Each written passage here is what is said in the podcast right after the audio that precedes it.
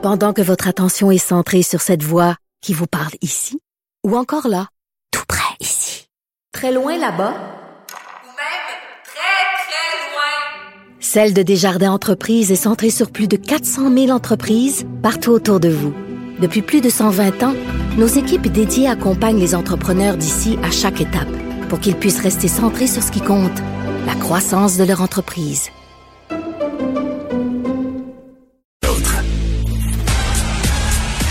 Geneviève Peterson, la déesse de l'information. Vous écoutez Geneviève Peterson. Cube Radio. On est avec Guillaume Lavoie. Salut Guillaume. Bonjour. Et là, euh, tu nous parles d'une tempête climatique et politique qui s'abat sur le Texas. Au Texas, euh, pays où habituellement il fait tellement chaud qu'on prend sa voiture entre deux buildings. là, il fait froid. Euh, il fait très, très froid. Il y a vraiment une tempête absolument hors norme. On parle de froid, de glace. juste pour vous donner une idée, là, et c'est carrément antinomique quand on parle du Texas. Les endroits, il fait moins 18. Mais ça va, il n'y a pas de problème au niveau climatique. Je pense que tout va bien. là. C'est ça, mais c'est pas tellement que c'est froid, moins 18. Pour vous Ben. dire, moi, j'ai vécu en Afrique du Sud et jamais aussi froid là-bas. C'est qu'il n'y a rien qui est construit pour ça. Absolument. Ça n'existe pas là, des buildings construits pour quand il fait froid. Là. Les gens Mais non, sont écoute, pour ça. Alors, je- il fait, c'est, c'est dangereux à ce moment-là. Non, c'est dangereux, puis ils savent pas comment gérer parce qu'ils n'ont pas les infrastructures, ils sont pas habitués. Moi, anecdote, à un moment donné, je m'en vais en France euh, chez un ami.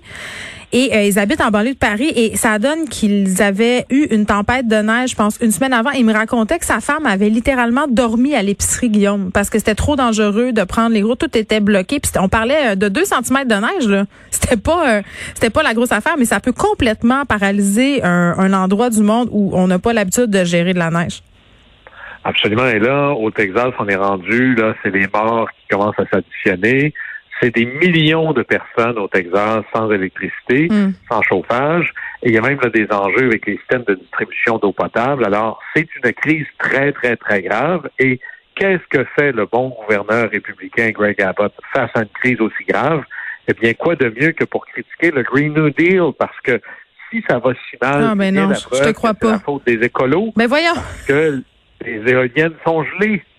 Ah, c'est la preuve qu'il n'y a pas de réchauffement planétaire parce qu'il fait froid. On est vraiment au niveau zéro de l'argumentation, mais les faits sont pas exactement de cet ordre-là. D'abord, pas tant le réchauffement climatique que les changements climatiques. Mhm. Et ce qui va y arriver, c'est que les des événements extrêmes seront plus extrêmes et plus fréquents. Alors, plus de grands froids, plus de grandes chaleurs, plus de grandes tempêtes, etc., etc. Et bon, pour ce qui est des, des éoliennes gelées, là, admettons, Mm. sauf que c'est une goutte d'eau dans l'océan du cocktail énergétique du Texas.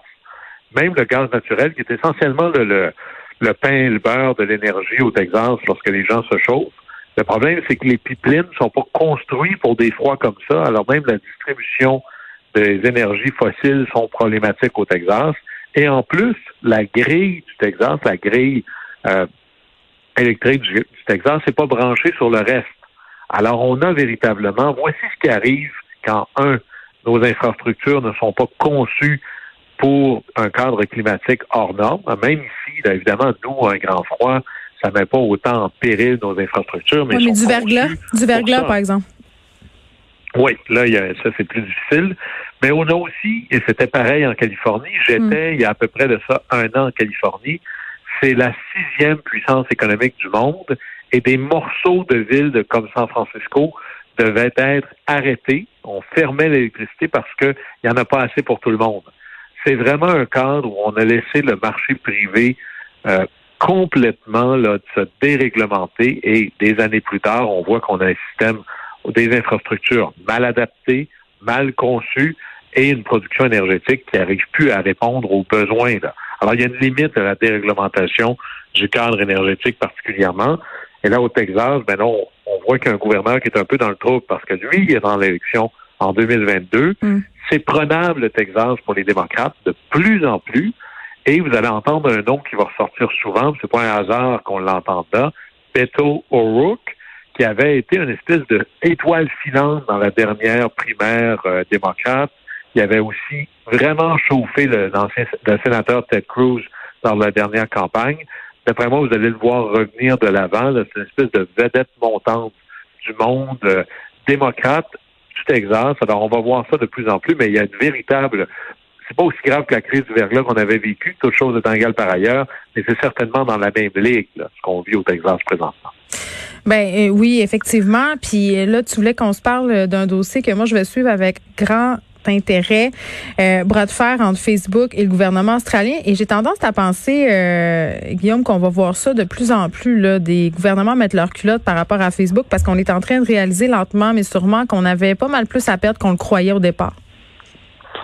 C'est un enjeu à la fois fascinant et extraordinairement complexe. Alors, l'histoire courte, là, hmm. c'est un, cadre qu'on connaît. En gros, les dollars de publicité suivent là où sont les paires de yeux. Et une des raisons pourquoi est-ce qu'on a de moins en moins de publicité dans typiquement les journaux, ben c'est parce que cette publicité-là s'est dirigée vers les médias sociaux hmm. ou les médias sociaux, c'est selon.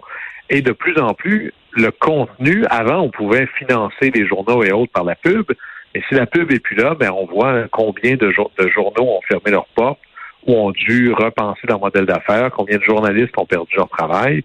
Et là, on dit, ben à la fin, là, ça marche pas parce que ce qui rend les médias sociaux intéressants, c'est le contenu. Eux ne sont pas producteurs de contenu.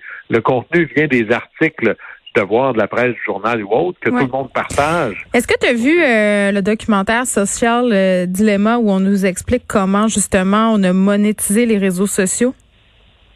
J'en ai, j'ai vu un morceau, j'ai pas terminé de le regarder. C'est assez intéressant. C'est assez intéressant pour les gens euh, qui veulent comprendre comment on en est réussi à rentabiliser ces bébites là, là, en nous faisant finalement passer le plus de temps possible. Ça explique vraiment bien comment ces structures-là sont conçues afin qu'on passe le plus de temps possible. Puis un exemple absolument fascinant et épeurant à la fois, Guillaume, là, on nous parle de l'histoire des trois petits points sur Facebook.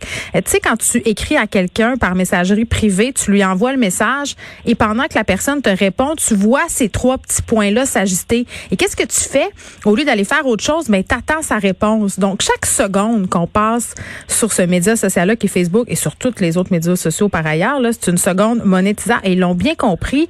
Et moi, je me demande, à un moment donné, ces grands conglomérats-là euh, qui tirent avantage du contenu que nous, les médias, ont produit et, que les créateurs aussi dans d'autres catégories euh, font, là, le cinéma, euh, des clips, il y a toutes sortes de choses qui se retrouvent sur les médias sociaux. Est-ce qu'ils vont se lancer dans la production de contenu. Tu sais, à un moment donné, je pense que ça, ça s'en vient aussi, là. Oui, d'ailleurs, le, patron de Netflix disait, puis ça reprend bien cette idée, Mais ben oui. Netflix disait que son compétiteur, c'était le sommeil, parce que toutes les heures éveillées, il pourrait les ramasser. Mais ce qui vient de se passer, pourquoi on parle de ça aujourd'hui, c'est qu'en Australie, le gouvernement a dit, bon, ben là, nous, on va obliger Facebook et Google, c'est ces deux-là qui ont mis au banc des accusés, mm-hmm. à négocier avec les producteurs de contenu, nommément les, les organes de médias, un prix pour le partage de leur contenu. Et sinon, ça va aller en arbitrage, organisé pour l'État. Et hmm. sinon, on va vous mettre à l'amende. Ben, Monsieur Legault, là, qui euh, s'inspire, Monsieur Legault, qui s'inspire tout le temps de l'Allemagne pour ses affaires, là, pourrait s'inspirer de l'Australie pour la gestion des médias sociaux. Oui, mais des fois, d'abord, voyons ce qui est, ce qui est arrivé, hmm. c'est que Google lui a dit, moi, je veux pas que négocier à travers le gouvernement, ça fait aucun sens je vais faire un accord gré à gré avec les différents médias. Mm-hmm. Facebook a dit, moi, je joue pas dans ce film-là. c'est pas vrai que c'est pas Facebook qui partage l'article de la presse ou du journal de Montréal. C'est le monde. C'est des utilisateurs. Alors moi, je veux pas jouer dans ce film-là. Oublions qui a tort ou raison pour tout de suite. Facebook a dit, vu que vous allez me mettre à l'amende pour ça, mais c'est très bien, je vais interdire sur ma plateforme. Ce n'est plus possible de partager du contenu média. Alors, tu peux dire à tes amis sur Facebook, euh, je suis en train de manger un sandwich au jambon, ça c'est correct. Mais tu peux pas partager un article de la presse, du journal, du devoir ou autre. Et là, c'est ça qui vient d'arriver. Et c'est un choc. Là. On voit à quel point là, il y a un enjeu ici. Alors, c'est très intéressant. Il y en a qui disent, bon, le gouvernement met ses là, c'est la faute des plateformes. Oui, mais les médias vont payer. Si les articles sont plus partagés, ça fait moins de trafic. Donc, les médias aussi vont essuyer un revers de cette décision-là. Ben, c'est là où c'est jamais tout blanc puis tout noir. Puis je vous le dis, moi j'ai vécu, j'ai joué dans ce film-là sur les Airbnb et les Uber de ce monde. Méfiez-vous des gens qui disent c'est toute la faute des plateformes ou celles qui disent les plateformes ont absolument rien à faire. Les deux sont dans le champ, ils savent pas de quoi ils parlent. Il y a ici un enjeu réel, mais je suis pas sûr que la solution australienne, bien que l'intention soit la bonne, le, est la bonne méthode, parce que ça va faire ça va faire des petits. Là. Vous pouvez être certain que tous les pays qui sont un peu allumés regardent ce qui se passe en Australie. Hmm. D'abord, de dire, vous allez devoir négocier avec les médias. OK. Quels médias? Puis là, le gouvernement dit les médias approuvés. Ça, Mais c'est qui eux autres? C'est ça, ça m'inquiète. Après ça, c'est les plateformes qui vont être obligées de faire ça, sont les plateformes légitimes. Ça aussi, ça m'inquiète. Qui va décider qu'est-ce que c'est une plateforme légitime? Et là, imaginez, par exemple, que c'est juste du, ça, on s'en va en arbitrage. Voulez-vous vraiment que ce soit le gouvernement qui détermine combien ça vaut un article de journal? Et si, pour une Ben, raison ils vont- ou une autre, ils vont- imaginons ça, Ils vont peut-être payer mieux que certains médias, remarque. Peut-être. Mais imaginons, poussons plus loin. Puis c'est Mm. pas pour dire qu'il faut rien faire, mais pour comprendre tout le problème. Pour être capable de régler le problème, il faut le comprendre. Imaginons que le média 1 dit, ben moi, un article, c'est un dollar que ça coûte. Et le média B ou 2 dit, ben moi, c'est 3 dollars que ça coûte. Et là, Facebook ou Google qui veut sauver des sous, c'est très bien. Moi, je vais mettre l'article du média 1 qui ne me coûte pas très cher, très, très visible, puis l'autre, il est sur la quatrième page. Ou, ben, cet article-là, moi, j'ai pas de deal avec, euh, je sais pas moi, la presse ou le Journal de Montréal. Alors, vu que j'ai pas d'accord avec eux, ben, il va être très loin dans Ouais. l'algorithme. On- c'est ça, on s'expose encore. De partager un autre média. C'est ça, on- vous on- voyez ouais. combien c'est dangereux et intéressant à la fois. Parce que si on commence à dire, bon ben, si tous les articles de journaux sont pas traités également, ben là, ça veut dire, regardez, si moi, là, je vous dis, oui, vous allez être sur Google, mais vous sortez sur la deuxième page ou juste en bas de la première page, vous me verrez jamais. Ben oui, puis c'est encore une hiérarchisation de l'information, puis un contrôle du contenu, puis la, la euh, le piège des chambres d'écho. Donc, tu sais, on dirait de plus en plus, là, on dirait qu'on vit dans une dystopie ou dans 1984. Là, on peut choisir. mais, mais euh, c'est, puis ça serait quoi la solution? Parce que, tu sais, à un moment donné, il va falloir se pencher là-dessus aussi. Là. Puis je, je comprends dans ton explication que, euh, bon, l'Australie euh, peut-être aussi créer des problèmes en essayant de résoudre un autre problème.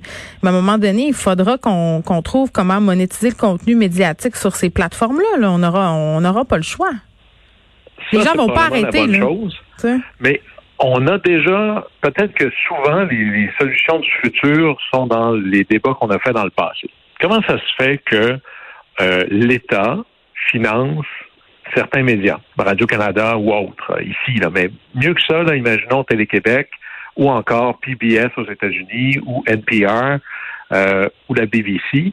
Pourquoi est-ce que l'État détermine que c'est tellement important, puis là je parle pas d'un média d'État, mais d'une radio ou d'une télévision publique, Mhm, mhm. ben, on dit que la- et les autres médias, même privés, il y a des subventions parce qu'on dit que c'est important que l'information puisse circuler librement. Mais on fait jamais de lien entre tel article te paye X. Imaginez, c'est comme si un publicitaire disait Moi, si on peut lire un tel plus souvent, je vais vous payer plus cher. Ça, c'est un glissement dangereux. Alors, probablement que l'objectif général, c'est qu'il y ait un transfert de richesse entre les promoteurs de contenu que sont les différents médias sociaux et plateformes et les producteurs de contenu. Mais le pipeline qu'on va mettre entre les deux doit absolument être libre d'un lien direct entre j'aime tel article ou j'aime pas tel article. Hmm. Et ça, c'est probablement là où on devrait passer peut-être plus vers la taxation ou un transfert général plutôt que de l'associer directement à chaque clic, parce que sinon, ça va être le, le, le nombre de clics qui va déterminer qu'est-ce que vous allez voir sur les grandes plateformes, et ça, ça peut être inquiétant. Ou on retourne lire des livres. Ça aussi, ça pourrait être une solution. Tu sais, euh, Guillaume, que mon fils de 5 ans, à un moment donné, quand il était très petit, il a essayé de swiper une page de livre. J'ai, je me suis rendu compte à partir de ce moment-là que j'avais peut-être un petit problème. Donc, euh, Oui. Là, là, on appelle ça un choc générationnel. C'est comme, euh, comme nous qui cherchions la télécommande. ouais. Nos parents disaient, ouais, mais t'as juste à aller peser sur le bouton sur la télévision. Mais à la fin, malgré tous les autres trucs, c'est la disponibilité de Mais l'information c'est sûr. qui est l'enjeu. Puis no- l'information que- est entre nos mains euh, par le biais de notre téléphone. Donc, il n'y en a pas de retour en arrière possible. Il va falloir co- apprendre à composer euh, euh, avec tout ça. Guillaume, on se reparle demain. Au plaisir.